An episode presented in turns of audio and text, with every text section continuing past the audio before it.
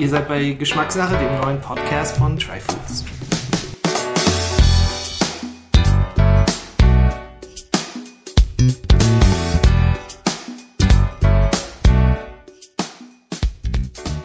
Willkommen, liebe Geschmacksbegeisterte und Foodies, zur sechsundzwanzigsten Ausgabe von Geschmackssache, dem Podcast von T R Y FOODS.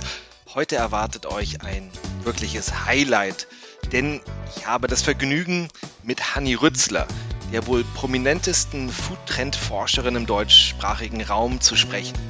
Ich kenne Hanni schon einige Jahre, hatte das Vergnügen, schon einige Projekte mit ihr durchführen zu können und freue mich deswegen umso mehr, heute gezielt Zeit mit ihr zu verbringen, um über Foodtrends zu reden.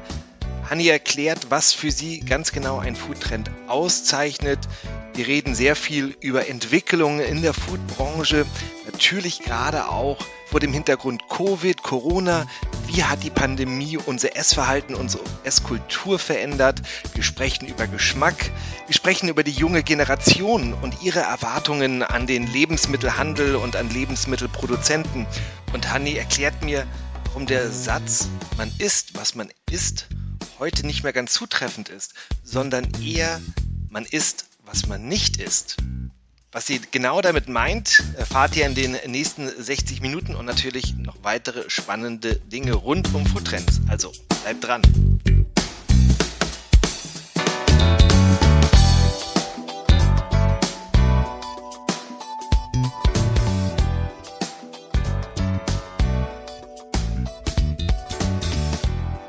Hallo Hanni, herzlich willkommen hier bei meinem Podcast Geschmackssache.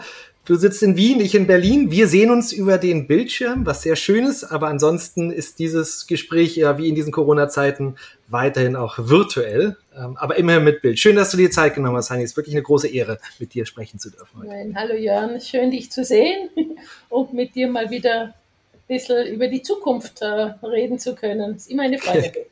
Genau. Ich will aber nicht mit der Zukunft anfangen, Hanni, sondern mit der, mit der Vergangenheit.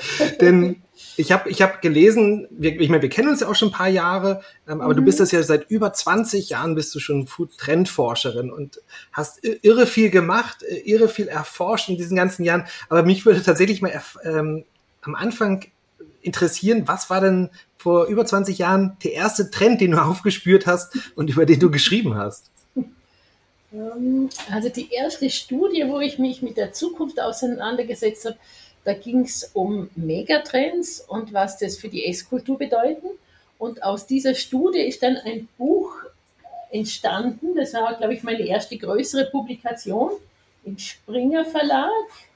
Und da habe ich ähm, drei, sechs, neun, zehn, zwölf, dreizehn Foodtrends beschrieben und der erste heißt Sensual Food, die neue Lust am Geschmack. Das ist doch was Spannendes für dich. Und ich hoffe, dass weiterhin noch Trend ist. Oh ja, ich glaube, ich war zu früh bei der Beschreibung von diesem Trend. Äh, dem bin ich schon lange auf der Spur. Ähm, da ist noch immer Luft nach oben. Ja, da würde ich natürlich auch gerne nochmal später drauf eingehen, über das ganze Thema Geschmack, weil das natürlich bei mir ein großes Thema ist. Aber sag doch nochmal, wie bist du dazu gekommen, Food-Trend-Forscherin zu werden? Ja, also ich habe ein Studium irregulare studiert äh, zum Thema Ernährungssoziologie, Psychologie. Da war auch viel Philosophie dabei. Also ich habe mich zwischen den geistes- und naturwissenschaftlichen Disziplinen bewegt und habe einfach meine vielfältigen Interessen einfach rund um das Thema Essen organisiert. Das war mein Studium. Und dann bin ich in die freie Forschung und habe äh, mit einem Team, mit einem großen Team zum Thema Esskultur geforscht.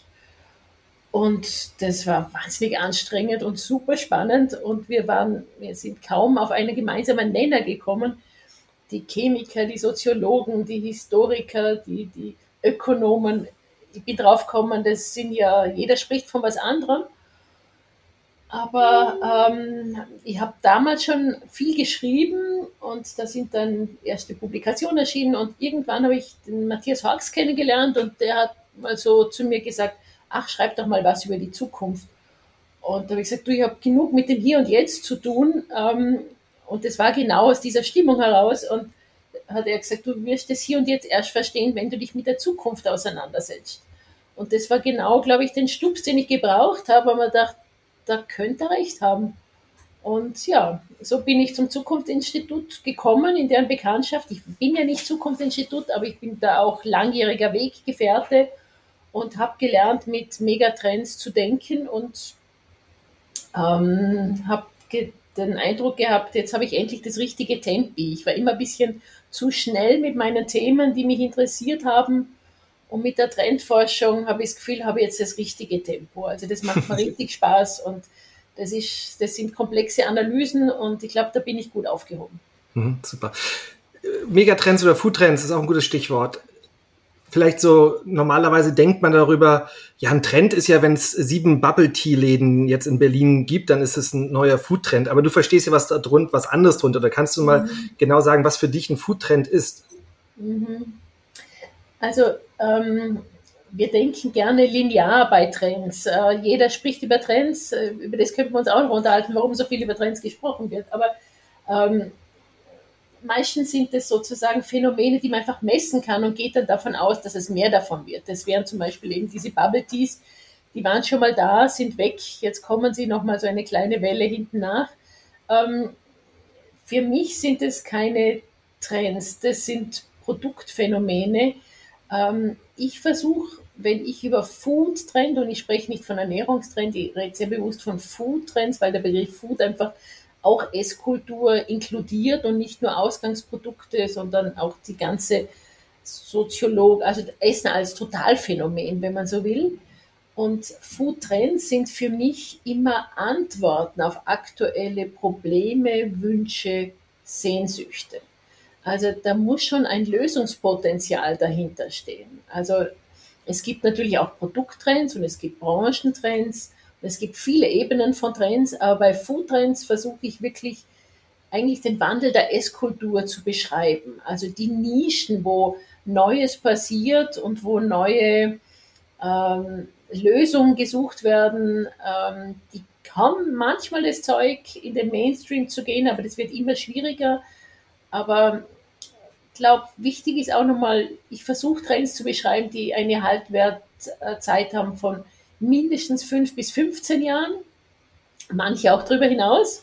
Das heißt, das sind schon wirklich, die müssen schon Substanz haben. Und ähm, sie sind auch, ähm, sie müssen auf mehreren Produktebenen sichtbar werden. Also nur auf einer Nische äh, wäre mir das auch zu dünn. Kannst du mal ein praktisches Beispiel geben, vielleicht auch aus dem neuesten Food Trend Report zweitausendzweiundzwanzig, also ein, ein Beispiel, was, was, was für ein Food Trend dann für dich ist? Also die jährliche Publikation, die ich jetzt heuer zum neunten Mal ähm, publiziert habe, das ist der Food Report, der nennt sich bewusst nicht Food Trend Report, damit es nämlich auch andere gelten als... Ähm, weil sonst landet es immer nur in den Marketingabteilungen und das wollte ich bewusst äh, umgehen.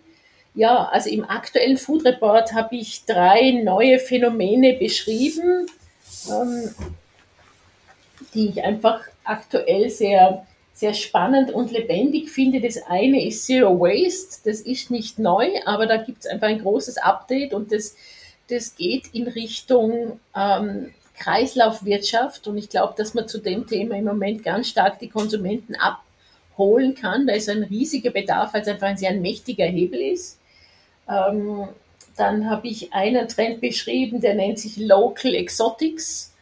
Ähm, der ist mir sehr ans Herz gewachsen, weil er äh, diese große Sehnsucht nach Regionalität, ähm, die wir ja durch Corona angeschoben jetzt wieder mal sehr stark spüren und der Lebensmittelhandel auch ganz massiv äh, wahrnimmt und auch bedient, versucht noch stärker zu bedienen, aber eben nicht nur der Handel, sondern auch viele Produzenten im direkten Kontakt mit den Konsumenten.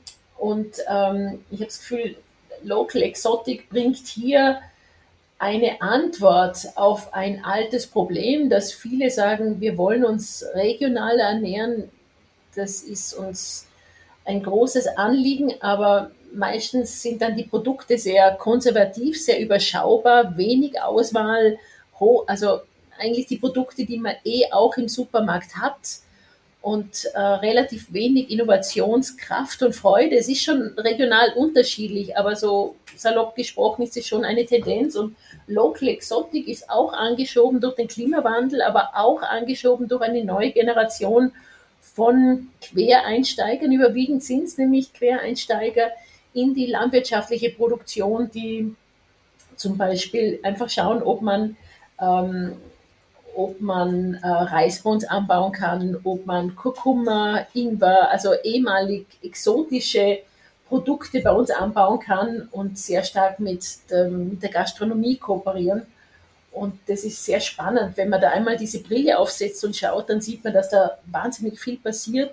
Das ist nischig, aber es ist wahnsinnig stark und ich glaube, das wird wirklich ein Problem lösen, dass sich nämlich wirklich die Frage stellt, was macht Sinn in der Region und was nicht. Und mm, auch mit dem mm. Klimawandel müssen wir antizipieren, was kann denn eigentlich in Zukunft bei uns ja. äh, wachsen. Das ist, das ist sehr spannend, wenn ich da ganz kurz mal reingehen darf.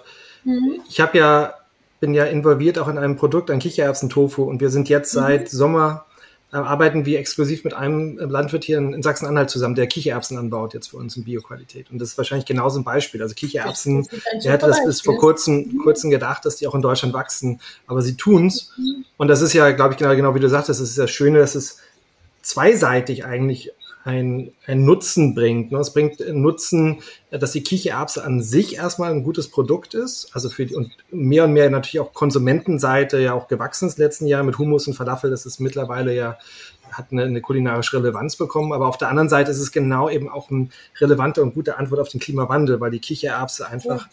als, als Ackerpflanze auch so sinnvoll ist. Als Ackerpflanze sinnvoll, aber auch ernährungsphysiologisch sozusagen das, als ja. Als Hülsenfrucht super spannend und ähm, eine spannende sensorische Alternative aufmacht. Ja. Ich habe sie mal verkostet und war eigentlich sehr begeistert. Also da sieht man auch, was für ein Riesenpotenzial da eigentlich möglich ist. Und das ist einfach inspirierend, weil wir sind natürlich auf der Suche nach sehr vielen pflanzlichen äh, Alternativen. Also die Entwicklung hin zu Plant-Based wird spürbar und da braucht man einfach auch spannende neue Produkte. Hm. Das und, ist doch auch ähm, durch der dritte, ne? Der dritte Megatrend bei dir, oder? Das der dritte, na, der dritte, ähm, das habe ich als Real Omnivore bezeichnet. Ähm, da versuche ich eigentlich aufzuzeigen, ähm, dass wir Zukunft oft zu eng, zu regional denken, ähm, dass hier doch in den letzten Jahren einiges passiert ist. Also vor allem die jüngere Generation ist viel offener auch gegenüber technologischen Innovationen, ähm, aber auch großen Alternativen. Also das Thema Nachhaltigkeit ist sehr mächtig geworden und da gibt es Teile der Gesellschaft, die aufgrund ähm, des Themas Nachhaltigkeit auch äh, neugierig sind in Richtung Insekten, Insektenprodukte. Die gehen ja auch in die zweite, dritte Generation, also da hat sich sensorisch einiges getan und auch eine größere Vielfalt. Das dauert noch, aber das ist sehr lebendig. Vielleicht auch Insekten als Teil der ganz normalen Lebensmittelproduktion. Ich würde mir immer wünschen, dass Hühner auch Insekten fressen können oder selber fangen können und ähm, dass man Insekten also sozusagen auch zum Beispiel für Bioabfall verwendet oder auf allen Ebenen der Lebenskette, der Lebensmittelkette einsetzen könnte. Hm. Ähm, aber hier geht es bei dem Real Omnivore geht's eben auch um Menschen, die Fleisch wertschätzen, das heißt aber dann auch Innereien und Nose to Tail. Und auch da tun sich äh, Nischen auf, äh, die sehr professionell dieses Thema aufarbeiten und sich spezialisieren. Aber auch sowas wie In-vitro bzw. Cultured Beef, das wurde ja eigentlich ziemlich still und leise in Corona-Zeiten in Asien zugelassen, in den U S A zugelassen. Das wird gerne übersehen, dass das jetzt hier einen großen Schritt gemacht hat. Und ähm, dass hier die ersten Produkte auf dem Markt sind und ähm, das wird sich, also diese Entwicklung ähm, wird auch natürlich Europa und die Zukunft der Lebensmittelproduktion massiv verändern. Und da gibt es einfach große Studien, die die Akzeptanz von neuen Entwicklungen ähm, hm, abklopfen. Hm. Vielleicht da nur, dass da In-vitro oder, oder äh, Cultured Meat, das nur, falls das nicht alle kennen, es geht ja darum, dass man Tierzellen In, in, im Endeffekt ja im Labor ähnlichen Situationen wachsen lässt ähm, und ähm, so aus denen, aus diesen Zellen dann später Fleisch gewinnen kann. Genau, also Muskelzellen oder Fleisch eben als Fleisch auch nachgebaut wird. Ich hatte ja vor vielen Jahren die Möglichkeit, damals beim Proof of Concept, wo sie einfach zeigen wollten, das ist nicht nur Theorie, das kann man auch wirklich machen, äh, konnte ich damals den ersten Biss tätigen, war super aufregend und spannend und hat damals schon relativ äh, nah wie Fleisch ähm, geschmeckt, aber das, da ist die Forschung hat sich da sehr rasant entwickelt und ja, da sind ja, Millionen ja. von Geldern hineingelaufen. Das, das ist, also ich finde es sehr interessant. Ich, ich bin da tatsächlich innerlich sehr gespalten, aber vielleicht bin ich da schon eine, eine ältere Generation, als über die du jetzt auch gerade sprachst, bei den Real Omnivores, die offener sind, auch dieser, dieser Technologie gegenüber. Weil für mich ist es so, gerade ich sehe eher fast, ja, also auch bei mir vielleicht eine Ambivalenz oder, oder einen Gegensatz, in dem einmal dieser Trend hin zu, zu wirklich wieder Erfahrung des Essens, ne? Selber kochen, das Essen anfangen, äh, anfassen, vielleicht selber anzubauen, also wirklich so back to nature auf der einen Seite, dieser Trend, und dann eben dieser Trend dieser Hochtechnologisierung ähm, von, von Essensproduktion. Und ja, also ich bin. Also das mit der ja. Technik ist so eine Sache. Ähm, Im Prinzip sind es geschlossene Produktionskreisläufe. Das ist jetzt sehr vereinfacht gesprochen, aber das haben wir, wenn wir Bier brauen, genauso. Ja. Also ich glaube, dass auch das Verständnis von Technik äh, sich gerade wandelt. Wir haben auch sehr viel Indoor-Gemüseproduktion in den Städten.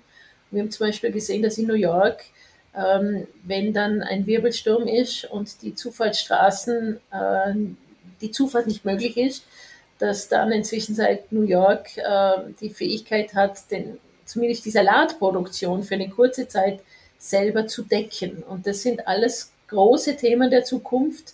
Da sind wir im Klimawandel, da sind wir in der regionalen Lebensmittelproduktion. Das ist zum Teil Hightech und zum Teil Low-Tech.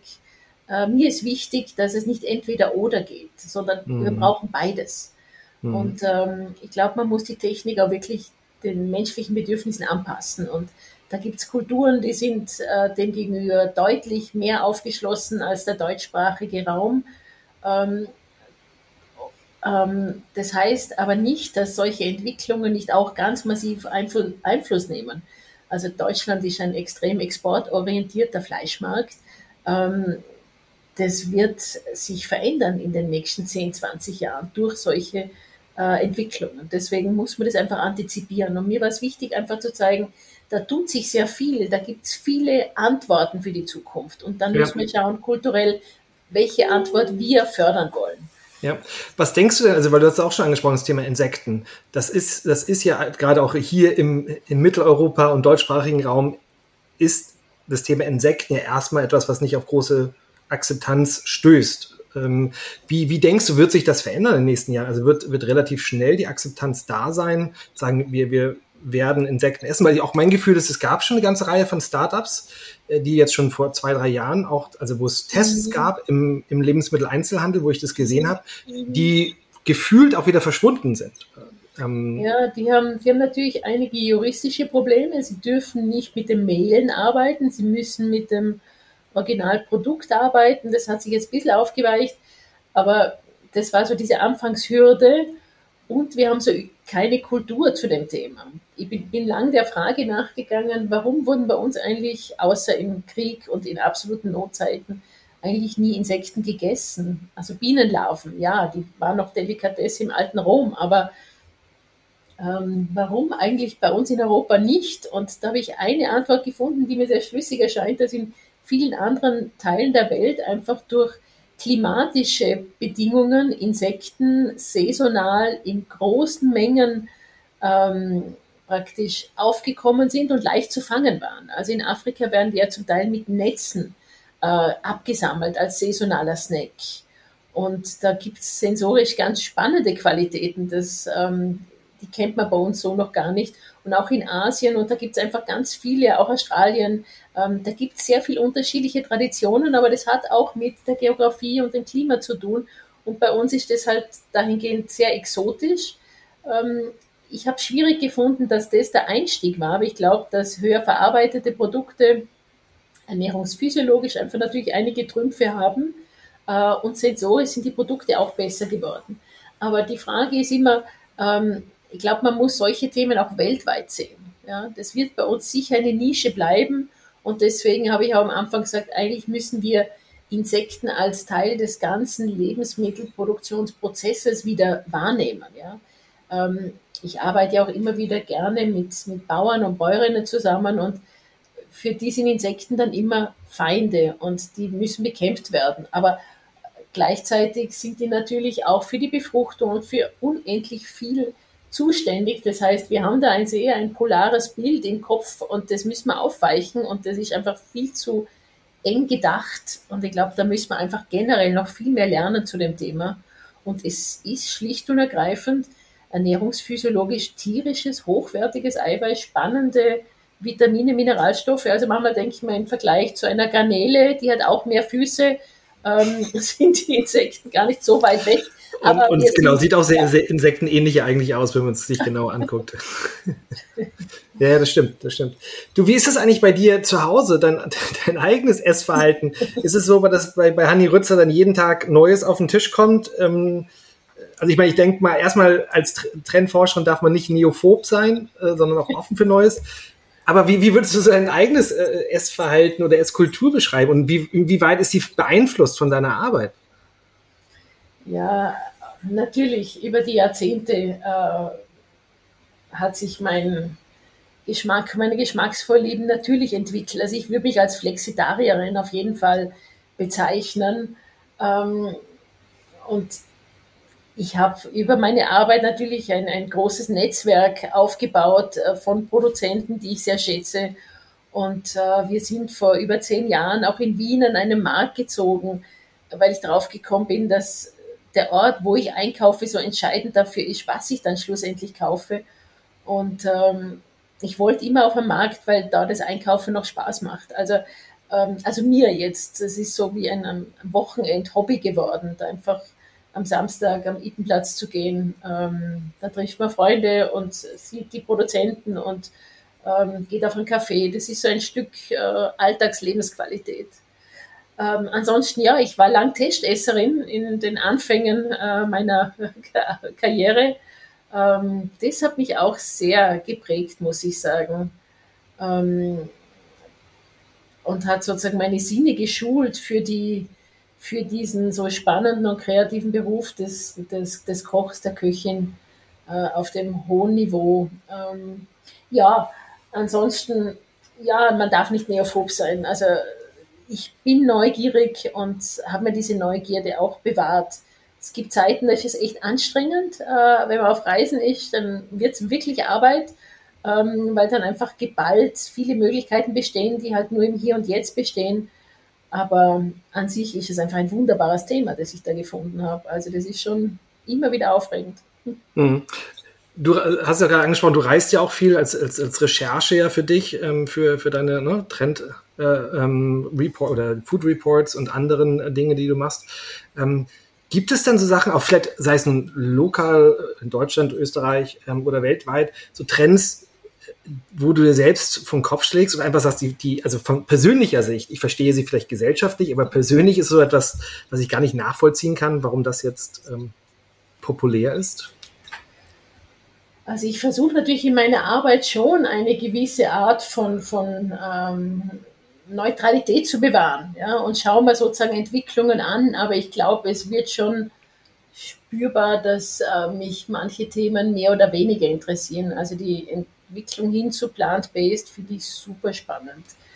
Ähm, Aber ich glaube, deine Frage ging jetzt in eine andere Richtung. Ne, vielleicht eher genau die, die entgegengesetzte Richtung. Gibt es, gibt es so Sachen, die, wo du wenig mit anfangen kannst eigentlich? Naja, ich habe das Glück, dass die Definition Food Trends für mich per Definition an, also Antworten auf Probleme sind. Ja, also ich suche Lösungen.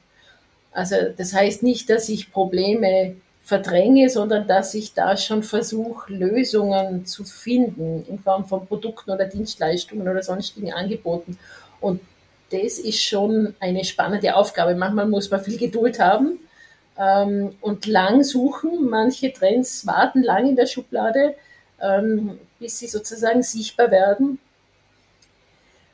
Trends, die mir nicht gefallen, ja, das sind dann mehr Produkttrends, aber mhm. die lasse ich ja aus. Ja? Ja. Und ich habe die Möglichkeit, einfach bei den Best-Practice-Beispielen einfach ins Volle zu greifen und ähm, da einfach dann auch zu zeigen, was es da alles gibt. Also der ewige Diskussion über, über den Preis, das ist etwas, was mich einfach persönlich nervt. Ähm, das ist äh, historisch gewachsen und ist ein Wert an sich im deutschsprachigen Kulturraum sozusagen mit wenig Geld gut hauszuhalten. Aber auch das bröckelt langsam. Und das wird spürbar, wenn auch langsam. Das bröckelt in Deutschland langsamer als in anderen Teilen. In Frankreich geht es da viel aber, mehr um Geschmack. Aber selbst auch in deiner Heimat Österreich, also würde ich das als Außenstehende auch so sehen, dass da eine höhere Bereitschaft ist. Also auch traditionell ähm, gesehen für, für, für Essen Geld auszugeben als in Deutschland. Also ich glaube, das Gefühl, dass wir die Deutschen damit die knausigsten sind, was das angeht.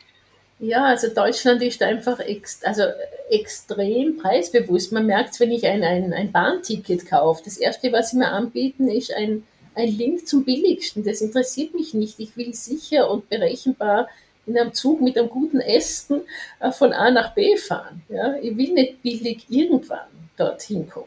Ja? Also ich finde das irgendwie verrückt, diese Kuratierung auf dem Fokus, nur auf den Preis. Aber das hat einfach eine lange Tradition und eine lange Geschichte und das ist einfach nicht so schnell abzuschütteln. Da braucht schon starke Argumente und auch eine Form der Inszenierung. Also im Supermarkt selber wird man sehr gerne automatisch zum Preisjäger. Und das hat mit der Kultur zu tun. Wenn die gleichen Kunden in Italien oder Frankreich unterwegs sind, kaufen sie anders ein. Ja? Also das ist schon ein sehr kulturspezifisches Phänomen. Und ja, Österreich gibt hier ein bisschen mehr aus. Ich glaube, dass bei uns auch Wochenmärkte einfach traditionell eine sehr große Rolle spielen und dass in Deutschland in den Städten auch sozusagen der Gegentrend sichtbarer wird. Aber es bewegt sich langsam. Mhm. Und ja. Ja. Und es scheint ja auch, also diese, diese Entwicklung, dieses langsam Bewegen, auch vielleicht zueinander, aufeinander hin zwischen den verschiedenen Esskulturen, das scheint ja auch gerade bei so größeren Trends, also das Thema vegane Ernährung, ähm, regionaler Anbau, Städte zu nutzen, wie du über New York sprachst. Also viele auch Trends, wenn ich das Gefühl habe, man schaut, das ist natürlich wieder eher produktbasiert, aber man, man schaut sich so äh, trendige Cafés heute an, die könnten, dieses Café könnte in Hongkong, es könnte in New York, in San Francisco, in Wien oder Berlin stehen, dass es völlig egal ist. Also inwieweit siehst du da auch, dass eigentlich so jetzt nationale Esskulturen immer weiter aufgebrochen werden und verschwinden oder irgendwie nur noch Folklore sind? Also gibt, siehst du das irgendwie kommen oder wird es weiterhin sehr starke regionale, nationale, ja, auch Esskulturen geben? Also als Folklore würde ich es nicht bezeichnen, aber wir haben natürlich ähm jeder starke Trend hat einen Gegentrend und äh, ein Megatrend ist natürlich die Globalisierung, aber wir erleben im Moment gerade wieder mal so einen starken Gegentrend äh, zur, ich nenne es mal so Glocal, also die Wortfusion aus global und lokal und es wird aktuell wieder ganz stark verhandelt, wo macht denn Regionalität Sinn und wo nicht und das mit den nationalen Küchen greift eigentlich aus diesem Blickwinkel zu kurz, weil die Küchen sind, die großen Küchen sind alle an dem, am Klima und an der Region festgemacht. Ja, und die Ländergrenzen haben sich verschoben über die Jahrhunderte. Aber trotzdem gibt es sozusagen Zeiten, wo ähm, das Globale interessanter ist und wo es mehr ins Regionale gibt. Aber es gibt natürlich auch ähm, viele Probleme, können wir nur im Schulterschluss lösen. Oder im Moment suchen wir zum Beispiel, um nochmal das Beispiel aufzugreifen, wir sind auf der Suche nach Ernährungsweisen, die weniger Fleisch aufweisen. Und da fehlt uns einfach hinten und vorne noch die Fantasie. Aktuell müssen wir, suchen wir sozusagen nach anderen Esskulturen, die dieses Thema ähm, leichtfüßiger lösen und kulinarisch lösen. Und deswegen die Levante-Küche. Ja, da sind wir wieder bei den Kichererbsen oder beim Falafel. Ähm, das heißt, da gibt es sehr viel internationale Einflüsse. Wir sind ja hochgradig vernetzt, aber auch sehr starke kulturell gewachsene. Und die ähm, werden häufig unterschätzt. Ähm, viele Lebensmittelproduzenten haben gemeint, ach, mit ein paar Rezepten von äh, Pizza oder Lasagne kann ich ganz Europa bedienen. Nein, zum Glück nicht. Ähm, auch diese gewachsenen Kulturen sind eigentlich sehr langlebig und ähm, das ist nur möglich, wenn sie am Leben gehalten werden, wenn sie gelebt werden. Und da gibt es einfach im Süden Europas äh, viele Länder, da, die sind sozusagen ein bisschen, ähm, also die sind sehr stolz auf ihre Esstradition, Frankreich, Italien und Co. Ähm, und äh, sind, ähm, da haben es neue Produkte sehr schwer, Fuß zu fassen. Und andererseits haben wir auch den Norden Europa, England und die nördlichen Länder, die extrem offen sind für neue Produkte, auch für viel Technologie, für technologische Lösungen. Ähm, böse Zungen sagen, die haben keine Esskultur, deswegen sind sie offen. Aber das, die anderen bilden sich ein, sie sind die Besten. Also man kann es drehen und wenden, wie man es will. Da merkt man auch, wie stark äh, so Traditionen, auch so Identitäten ähm, fördern. Ja, man kann sagen, Deutschland ist sehr offen für andere Esskulturen. Ja. England ist sehr offen für andere Esskulturen. Ja. Gut, dass du jetzt gerade nicht gesagt hast bei Deutschland, dann, weil sie keine Esskultur haben. Ja, eben, man kann es drehen und wenden, wie man will. Das, dann, das hilft, hilft uns ja nichts. Es gibt viele Arten von Esskultur. Ich will es nicht bewerten, aber da gibt es nee, einfach... Nee. Nein, nein. Aber also ich finde es in Berlin ja gerade auch, also hier in Berlin lebend sehr interessant, weil natürlich auch aufgrund der bestimmten oder der speziellen Geschichte Berlins natürlich Esskultur, die vielleicht auch da war, zerstört wurde oder einfach nicht so stringent durchgeführt werden konnte, kulturell gesehen, dass hier ja auch wiederum sehr viel Offenheit in Berlin ist für Neues und sich dann deswegen Berlin ja auch auf jeden Fall in, in, in Deutschland, für den deutschsprachigen Raum ja auch als eines der Zentren für, ja, sei es nun Start-ups oder Food-Trends irgendwo sich entwickelt genau, hat. Genau, da ist große Aufbruchsstimmung, große Offenheit für neue Ansätze, aber trotzdem sehr viel Bio, sehr viel Sehnsucht, auch nach Regionalität, aber das macht so ein Mikroklima, das Berlin eigentlich sehr spezifisch macht. Das ist übrigens ein Phänomen, das man in vielen Städten sieht, dass einerseits so die Geschichte, das, das kulinarische Profil von großen Städten sehr stark prägt und gleichzeitig kann man auch sagen, dass diese Städte auch so ähm, ganz stark auch von der Migration und von der Geschichte ähm, geprägt werden. Wir sehen es in England, wir sehen es in, in, in Paris, wir sehen es in Wien. Ähm, K und K äh, war sozusagen ein richtiger Fusionstopf von ähm, den ganzen Kronländern. Ähm, da haben sozusagen Best-of wurde hier fusioniert und, und zu einer eigenen Küche zusammengefügt. Das würde ich jetzt nicht als österreichische Küche, sondern als Wiener Küche bezeichnen. Und ähm, das hat ganz stark eben mit der Geschichte zu tun und mit Migration. Und ähm, das prägt uns. Und das passiert ja im Moment wieder. Wir haben zum Beispiel am Brunnenmarkt jetzt ähm, praktisch, das war früher ganz stark in türkischen Händen und jetzt ist es viel mehr aufgegangen. Wir haben ganz wunderbare Libanesen.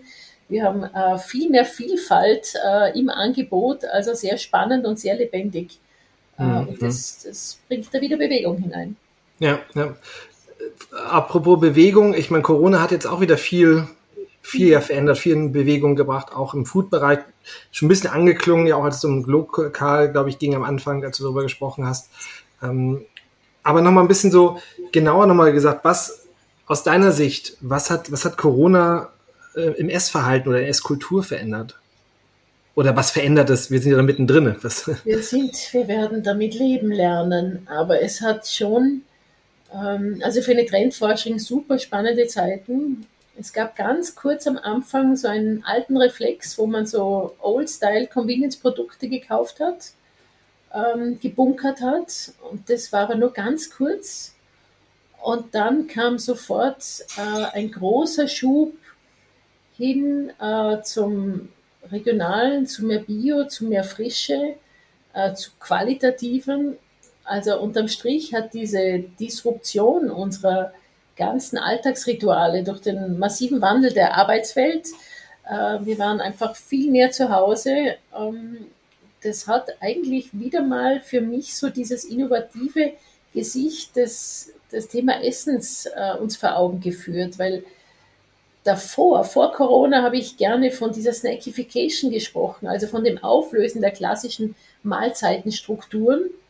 Und ähm, da waren die Mahlzeiten keine Orientierungsgröße mehr im Alltag. Und kaum waren wir sozusagen äh, durch den Lockdown nicht mehr draußen an den Arbeitsplätzen, haben die Mahlzeiten uns zu Hause wieder Struktur gegeben und ziemlich schnell haben wir auch gelernt, virtuell Mahlzeiten zu teilen und äh, Mahlzeiten auch zu nützen, um das kleine soziale Netzwerk zu stärken. Also das ganze, das ganze, die sozialen Kräfte vom Essen sind nochmal so richtig spürbar geworden. Und ich glaube, wir haben fast weltweit zeitgleich noch nie so viel gekocht, noch nie so viel Zeit in der Küche verbracht, noch nie. Noch nie war Hefe so ein rares Gut.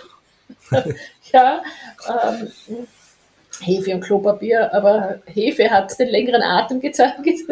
Es wurde gebacken, was äh, ähm, durch die Decke gegangen ist. Aber spannend habe ich gefunden, äh, Google-Anfragen zum wie koche ich Reis, wie koche ich Nudeln, sind ebenso, ebenso durch die Decke gegangen wie die Foodies, die dann angefangen haben zu fermentieren und äh, natürlich äh, Gnocchi und Co. Und, und Nudeln und natürlich das berühmte Sauerteigbrot in verschiedenen Varianten zu machen. Ah, okay, aber dass das wirklich alle angesprochen hat, weil oft hat man ja auch das Gefühl, dass vielleicht nur ein bestimmter Kreis, also gerade im Food, manchmal habe ich das Gefühl, man, gerade in Berlin, man lebt manchmal auch so in einer Blase, wo ja, einfach viel klar, passiert, ja. Aber da draußen ändert sich nichts. Aber es ist ja interessant, was du sagst, dann wirklich von wirklich basic Anfängerlevel bis äh, der vielleicht noch vorher noch nie einen Kochtopf in der Hand hatte bis hm. quer durch. Also die reine äh, Fertigkost war ziemlich schnell langweilig. Und bevor dieses Takeaway und die Ghost Kitchen durch die Decke gegangen sind, war wirklich so eine Zeit, wo viele zum ersten Mal überlegt haben, wie geht Kochen? Ich habe einen Blog gefunden, wo sich jemand aufregt, dass bei den Nudeln nicht drauf gestanden ist. Da stand nur Nudeln in den Topf und zehn Minuten kochen, da stand nicht Wasser dazugeben. Aber man dachte, spannend, ja, man kann lesen lernen, man kann äh, leben und arbeiten und äh, ohne das mal gesehen zu haben oder sich dafür interessiert zu haben und denke mir, ja, danke. Ähm, ja, mhm. danke. Aber glaubst du denn, dass, dass es ja, das bleibt? Also nicht, wenn die Leute wieder zurückkehren in die Büros? Ähm, oder? Na, wir haben es schon in Deutschland gesehen, in Deutschland sind ja ziemlich große Kochmuffel, Äh, nämlich im Alltag. Ähm, nur England kocht noch weniger. Äh, trotzdem hat die Küche wahnsinnig viel an Wertschätzung erfahren. Ich würde sagen, Essen ist näher an uns gerutscht. Und manche, die, die dieses kreative Potenzial oder auch dieses soziale Potenzial von Kochen und Essen für sich entdeckt haben, die werden versuchen, das zu halten. Aber ähm, der Alltag ähm, nimmt uns wieder die Zeit und natürlich wird da einiges wieder langsamer werden und zurückgehen, aber ähm, das wird die Gastronomie verändern. Ich hoffe, dass viele die Chance nützen und sozusagen diese Magie des Kochens und auch dieses soziale Phänomen, ähm, dass die das auch stärker kommunizieren und sichtbar machen. Das ist leider bei uns noch so unüblich, dass, die, dass man Einblick hat in die Küche. Das ist einfach was Schönes. Ja? Die Party mhm. ist auch immer in der Küche und ähm, das ist einfach so ein ganz ein spannender sozialer Ort und ich, ich wünsche, dass wir diese Kraft da sozusagen mitnehmen und prolongieren. Ist das dann, also ich muss gerade mal nachdenken, weil, weil für mich war ja lange Zeit das Thema, oder nicht für mich, aber das, das, das Food, das Essen, so das neue, das neue Statussymbol ist. Das, was man nach außen trägt, vielleicht man sagt, was man isst, also auf jeden Fall nicht überall, aber in, in bestimmten Kreisen sich damit beschäftigen, dass man halt eben nicht nur sagt, man isst irgendwie ein Stück Schwein, sondern man isst ein Duroc, also dass man genauer beschreibt, was man isst und oder man sagt, ich bin vegan, also das, dass man damit sich selber mehr beschreibt, also dieses, ähm, ja, du bist, was du isst, viel stark, also es ist Food als Statussymbol, aber was ja sehr, sehr stark für mich immer so eine Außenprojektion oder eine Außenprojektion dabei hatte. Und das hört sich jetzt ja bei Corona so ein bisschen mehr an, dass es wirklich mehr so nach innen kommt, also wirklich dieses, okay, ich, ich stehe in meinen vier Wänden und koche. Oder ist dieses Statussymbol, du bist, was du isst, für dich weiterhin sehr, sehr stark oder vielleicht sogar noch stärker?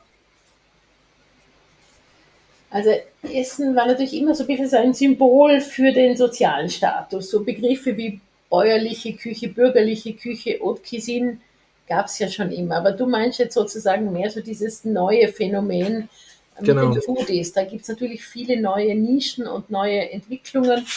Aber spannend finde ich, dass Essen an sich so zum Ausdruck der Individualisierung geworden ist. Und das ist für mich ein Kind des Lebensmittelüberflusses. Und ähm, wir lernen langsam mit dem Überfluss umzugehen. Wir lernen nämlich zu wählen. Das war schon vor Corona, aber durch Corona wurde es nochmal viel deutlicher. Corona war keine Wirtschaftskrise im engen Sinn, sondern eine Gesundheitskrise. Und deswegen haben die Leute auch viel mehr Obst, Gemüse, Frische, frisch kochen, aber auch ähm, Bioprodukte, Regionalität. Äh, das sind die Themen, mit denen sie sich auseinandergesetzt haben. Also wir lernen zu wählen. Auch hier sind es mehr die Jüngeren, die mit vielen Traditionen brechen, die sozusagen befreit sind von diesem Druck auch ähm, in dieser Identität weiter zu kochen oder sich zu ernähren. Das ist so eine neue Freiheit und spannend, dass gerade im Lebensmittel, also im Reichtum, im Überfluss, das Essen so eine Ausdrucksform geworden ist. Hm. Also, also würdest du sagen, dass die Jüngeren, sorry, dass sie jetzt auch weniger ja, dogmatisch dann sind? Nicht unbedingt. Manche ja, andere nein. Es gibt eine neue Vielfalt. Ja, es wird immer schwieriger, sozusagen mit einem Gericht alle glücklich zu machen. Ja, es wird komplexer, es wird individueller. Und du hast gesagt, man isst, was man isst. Im Moment wird man wahrscheinlich wohl eher sagen, man isst, was man nicht isst. Ja? Also viele definieren sich äh, dadurch, dass sie etwas bewusst weglassen ähm, oder dass sie eben bewusst nach Kriterien suchen, die ihnen besonders nach Werten und Normen. Ja? Also Essen ist auch viel moralischer geworden. Es sind viele ethische Fragen direkt damit verbunden. Also ich finde, es ist hoch an der Zeit, dass wir uns überlegen, wie wir Tiere halten wollen. Und wir töten Tiere, um sie zu essen. Und ähm, ja, die Zustände haben wir jetzt einfach jahrelang gesehen und erlebt. Und äh, da regt sich Widerstand. Da wird sozusagen nochmal nachverhandelt und diskutiert, ähm, wie wir mit diesem ethischen Problem umgehen wollen. Und hm. es wird ja im Moment heftig diskutiert, das auch nochmal endlich zu verschärfen und äh, die Haltungsbedingungen zu verändern und, und, und. Also ich habe das Gefühl, es wird sozusagen nochmal neu verhandelt, was ist gut und was ist schlecht, was ist das neue Gut. Ja? Und viele alte Qualitätskonzepte, ähm, sozusagen mit Fokus auf Effizienz, schneller, billiger, mehr, die haben uns in diesen Reichtum gebracht, die haben uns in diese Lebensmittelsicherheit gebracht und der Stresstest haben Corona, muss sagen, hat die Lebensmittel, ganze Produktion super hingekriegt, aber viele aktuelle Lösungen sind nicht zukunftsfit, weil sie keine Antworten auf die zukünftigen Herausforderungen bieten zum Thema Resilienz, zum Thema Klimawandel, zum Thema Nachhaltigkeit. Also ja, da steht ein großer Wandel an. Ja. ja, das ist ein guter ähm, Stichpunkt. Also ich habe, weiß ich, ich habe vor einigen Jahren mal ein Impulsreferat für eine große deutsche Brauereikette gehalten, die auch die, die letzte Großbrauerei in Berlin betreiben. Und der Brauerei oder der Geschäftsführer der lokalen Brauerei hat sich fast beschwert darüber, dass eigentlich, was die an Qualität auf den, auf den Weg gebracht haben, diese, diese äh, Brauereien, also sprich Sauberkeit, äh, Technologie, also was, was ne, Industrieanlagen angeht und sagt, wir machen doch die höchste Qualität hier. Also basierend auf diesen Dingen, was Sauberkeit und äh, Abläufe angeht. Und, ähm, und er hat gar nicht verstanden, dass jetzt, dass, dass diese, dass diese Geschichte nicht mehr erzählt wird und die nicht mehr interessant ist, ja, das, mhm. sondern dass, dass, dass ich sag mal lieber jetzt, Qualität für jemanden ist, wenn das ein handwerklich arbeitender Brauer ist, der vielleicht jetzt nicht genau die gleiche technologische Ausstattung hat, aber eben Qualität anders definiert. Ne? Was sind die Rohstoffe, die ich habe? Vielleicht, wo kommen die her? Wie setze ich die ein? Darf ich wirklich, nehme ich richtige Hefe oder nur... Das ist ein, das ist ein ganz also, ein wichtiger Punkt. Es wird holistischer. Die Ansprüche verändern sich. Ja? Auch wenn es ist harte Arbeit, täglich das auf dem hohen Niveau hinzukriegen. Das stimmt, aber man kriegt keinen Applaus mehr davon. Ja? Das ist der neue Standard. Das muss sein. Dafür kriegt er keine Anerkennung. Das ist auch ganz schwer zu vermarkten. Er muss Antworten auf aktuelle Probleme bieten. Also er muss sozusagen interagieren mit der Gesellschaft und mit dem Wandel. Ja, und ja, da das ist ja genau... Ja, ja, sorry. Und da tun sich kleinere leichter, ja? Weil sie dann mehr in die Nische gehen können, das eigene Profil mehr zuspitzen können. Und ähm, ja, das ist sehr herausfordernd für die Großen. Ja, ja und das ist, also weil ich, ich beschäftige mich ja selber auch mit dem, mit dem Thema Qualität zum Beispiel. Also was, was zeichnet eigentlich Qualität und was ist ein gutes Lebensmittel? Und dieses, diese, das ist eigentlich ja kein, dieser Begriff, dass der eben auch sich verändert, Qualität, weil es ja immer mit Anforderungen und Erwartungen des Konsumenten verbunden sind. Also welche Erwartungen, welche Anforderungen hat der Konsument an das Produkt? Und, und also dass das, was... Du schreibst, für, du schreibst für mich immer wieder an diesem so mächtigen Thema des Geschmacks, ja, der Sensorik. Und das ist schon sehr spannend. Also ich denke mal, da hast du viel äh, Innovationsarbeit geleistet, indem du auch Sprache entwickelt hast oder Struktur, um da Unterschiede wahrzunehmen. Es geht ja nicht immer nur zu sagen, das ist gut und das ist schlecht, sondern ähm, einfach Vielfalt auch aufzuzeigen und das wertzuschätzen. Und ähm, das ist in unserem Kulturraum sehr herausfordernd, weil wir einfach sehr wortkarg sind. Ähm, es ist spannend, es gibt einfach Kulturen in anderen Sprachen, die viel mehr Worte haben. Ähm, nicht nur für Schnee, sondern auch für den Geschmack ähm, und für verschiedene äh, Qualitäten. Und da sind wir sehr wortkarg, da ist dann schnell nur mehr lecker oder hm und das war's dann. Und das ist einfach zu wenig, um äh, dieser Sehnsucht nach, nach neuen Antworten gerecht zu werden. Also Vielfalt ist zum Beispiel so ein ganz ein mächtiges Thema. Wir haben zwar unendlich viele Produkte im Supermarkt, aber die sind sensorisch alle sehr standardisiert und ähm, da geht es nicht um, ähm, vielleicht nur bei den Olivenölen, da kann man verschiedene Qualitäten finden, aber es gibt so viele Bereiche, wo das eben kaum der Fall ist, gerade bei den frischen Produkten ist das ähm, sehr eingeengt und ich glaube, da braucht es, um hier sozusagen loszumachen, Äh, einmal was auszuprobieren und sich einzulassen auf andere Qualitäten, braucht es eben auch eine Genusssprache, das Wecken von Erwartungen. Ja, das ist auf jeden Fall mein großes Thema. Das ist, es ist gefühlt, ich mache das jetzt auch schon seit acht Jahren, dass sich also auf der einen Seite schon was ändert, aber weiterhin, wenn man sich wirklich mal drüber nachdenkt, und auch das erfahr, äh, erfahre ich, wenn ich Tastings mache, dass weiterhin ja kaum wirklich jemand versteht, wie eigentlich, wie Geschmack funktioniert, also wie schmecke ich eigentlich. Und dieses Thema, dass, dass, dass das Geschmack, das Geschmack individuell ist, dass es multisensorisch ist, multisinnlich ist. Man muss jetzt ja nicht jetzt in, in der ganzen wirklich physiologischen Bandbreite verstehen, was genau passiert, aber dieses erstmal zu sagen, ah, ich, ne, das ist halt vor allem sehr viel Geruch zu tun hat, ähm, dass das einfach, das wissen ja schon allein die wenigsten, dass du im Mund riechst, also so, so Basic-Sachen, ähm, um, um dann ja auch das, so, so diese, ich sag mal so, vielleicht der, der, der kleine Baukasten erstmal zu haben, dass man ähm, auch bewusster schmecken kann und damit dann eben auch eben selbst, selbstbewusst sagen kann, das schmeckt mir, das schmeckt mir nicht und auch zu, vielleicht eben dann auch zu verstehen, warum eigentlich. Ne? Also mir schmeckt das, ah, ich, ja. weil, so. Ne? Ähm, Aber da sind wir auch wieder so bei den Ritualen, ja? Wie viel Zeit wir uns eigentlich lassen beim Essen. Ja. Ähm, und den Eindruck, äh, im Urlaub ist das viel leichter möglich als im Alltag. Aber ich glaube, Corona hat hier sozusagen ein bisschen entschleunigt und ich glaube, dass es viele schätzen gelernt haben. Die ja, ich glaube, du hast ja noch mal gesagt, dass sensorische Erfahrungen da wieder auch jetzt wichtiger geworden sind. Ne? Ja, also ich glaube, dass da wirklich ein, ein großer, große Sehnsucht übrig bleibt. Ja. Und jeden, der es ein bisschen leichter macht, äh, zu entschleunigen und das zu genießen, durch ein kleines Häppchen Information, durch eine bisschen andere Inszenierung, nicht nur ein tolles Brot, sondern zwei, drei mit ein paar Worten dazu, einfacher, purer, einfacher gute Butter oder vielleicht zwei verschiedene, nicht, nicht überfordernd, aber sozusagen in kleinen Schritten einfach entschleunigen, bewusst wahrnehmen.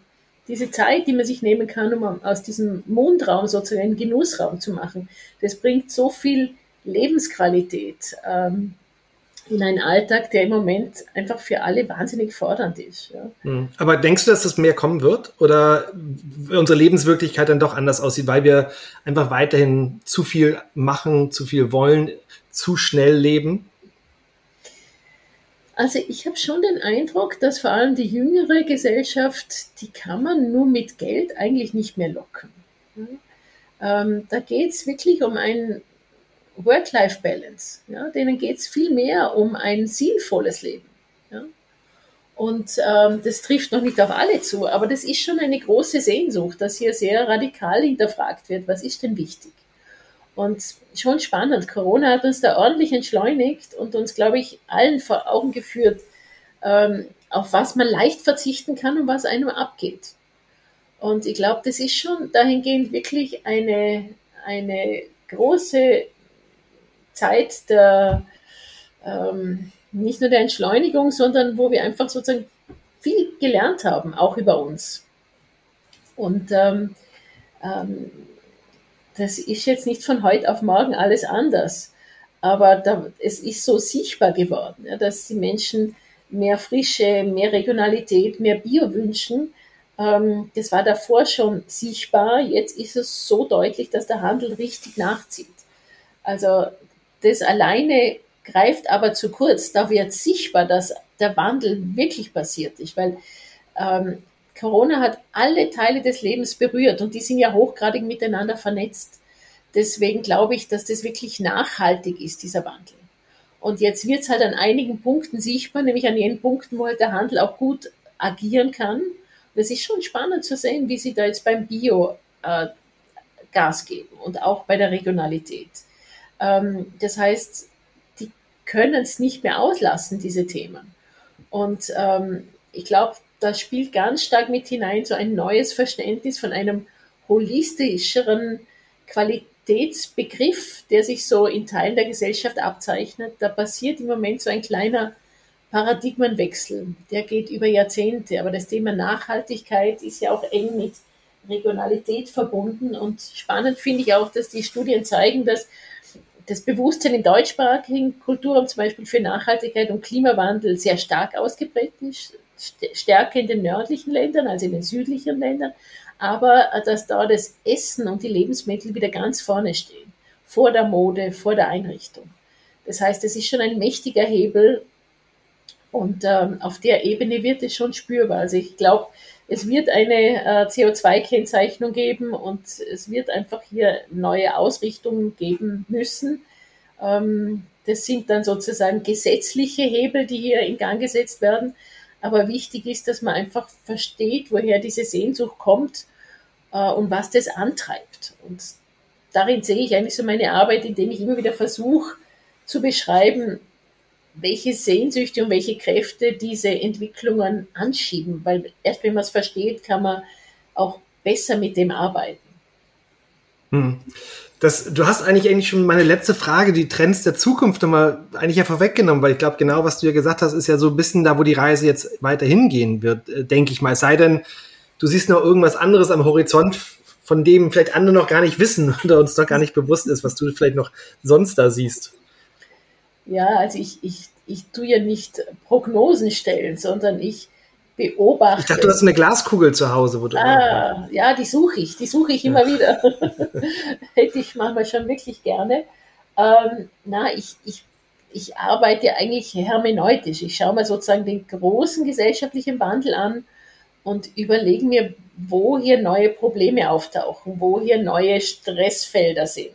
Also Individualisierung, Wandel, Arbeitswelt. Damit habe ich eigentlich schon wahnsinnig viel zu tun, weil das einfach mega lebendig ist, aber jetzt kommt dann noch ein Megatrend wie Neo Nature dazu. Das heißt, es ist echt komplex.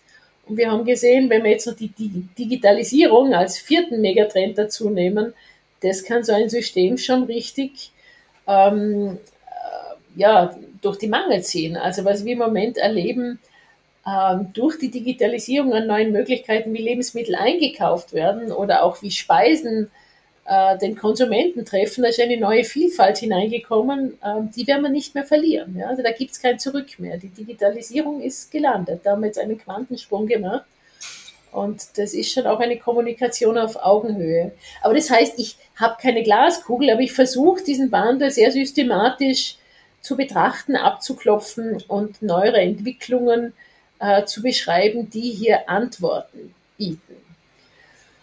Ein neuer Trend, hm, ja, vielleicht, ich habe den Eindruck, dass in der Gastronomie kein Stein mehr auf dem Alten bleibt, dass hier massiver Wandel passieren wird und um nicht teurer zu werden, werden die Konzepte, ähm, glaube ich, noch einfacher und klarer werden. Und ähm, das wäre eine große Chance mit qualitativen Produkten, die ja nicht immer im Luxussegment sein müssen, aber mit Frische und Know-how und Handwerk punkten können. Und wenn man da diese Wertschätzung sozusagen zum Konsumenten bringt, ich glaube, da ist noch ein großes Potenzial in unserem Kulturraum, herausfordernd, hier diese Wertschätzung und diesen breiteren, ich sage gern holistischeren Blick, der auch die Nachhaltigkeit antizipiert, ähm, diesen Ansatz, ähm, glaube ich, ist herausfordernd, aber ich glaube, da wird sich noch einiges entwickeln auf, bei allen Akteuren entlang der ganzen Kette. Vielen lieben Dank, Hanni, für, für deine Ausführungen. Ich habe wieder viel gelernt, es ist immer eine Freude, mit dir zu sprechen, sich auszutauschen. Vielen lieben Dank. Ja, ich würde gerne noch ein bisschen tiefer eintauchen, auch was du im Moment machst und gerne mal wieder deinen äh, neuen äh, Kichererbsen, Kichererbsen äh, Tofu probieren. Ja, na, war mir eine Freude, immer gerne. Viel Erfolg. Ja, man hätte natürlich noch stundenlang mit Hanni Rützler sprechen können, aber das soll es fürs Erste gewesen sein. Vielen Dank fürs Einschalten, vielen Dank fürs Dranbleiben. Ich freue mich riesig, wenn ihr mir ein Like da, da lasst oder den Channel abonniert. Ansonsten freue ich mich über Tipps oder Anregungen für Podcast-Themen oder Interviewpartner. Schickt die gern an info at tryfoods punkt de.